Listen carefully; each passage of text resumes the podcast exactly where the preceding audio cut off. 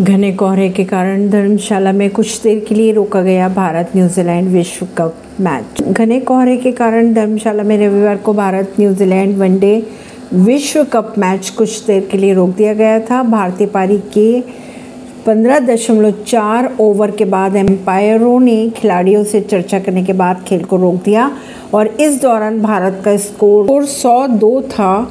इससे पहले न्यूजीलैंड पचास ओवर में दो सौ चौहत्तर रन पर ऑल आउट हो गया था। परवीन अर्शी ने दिल्ली से।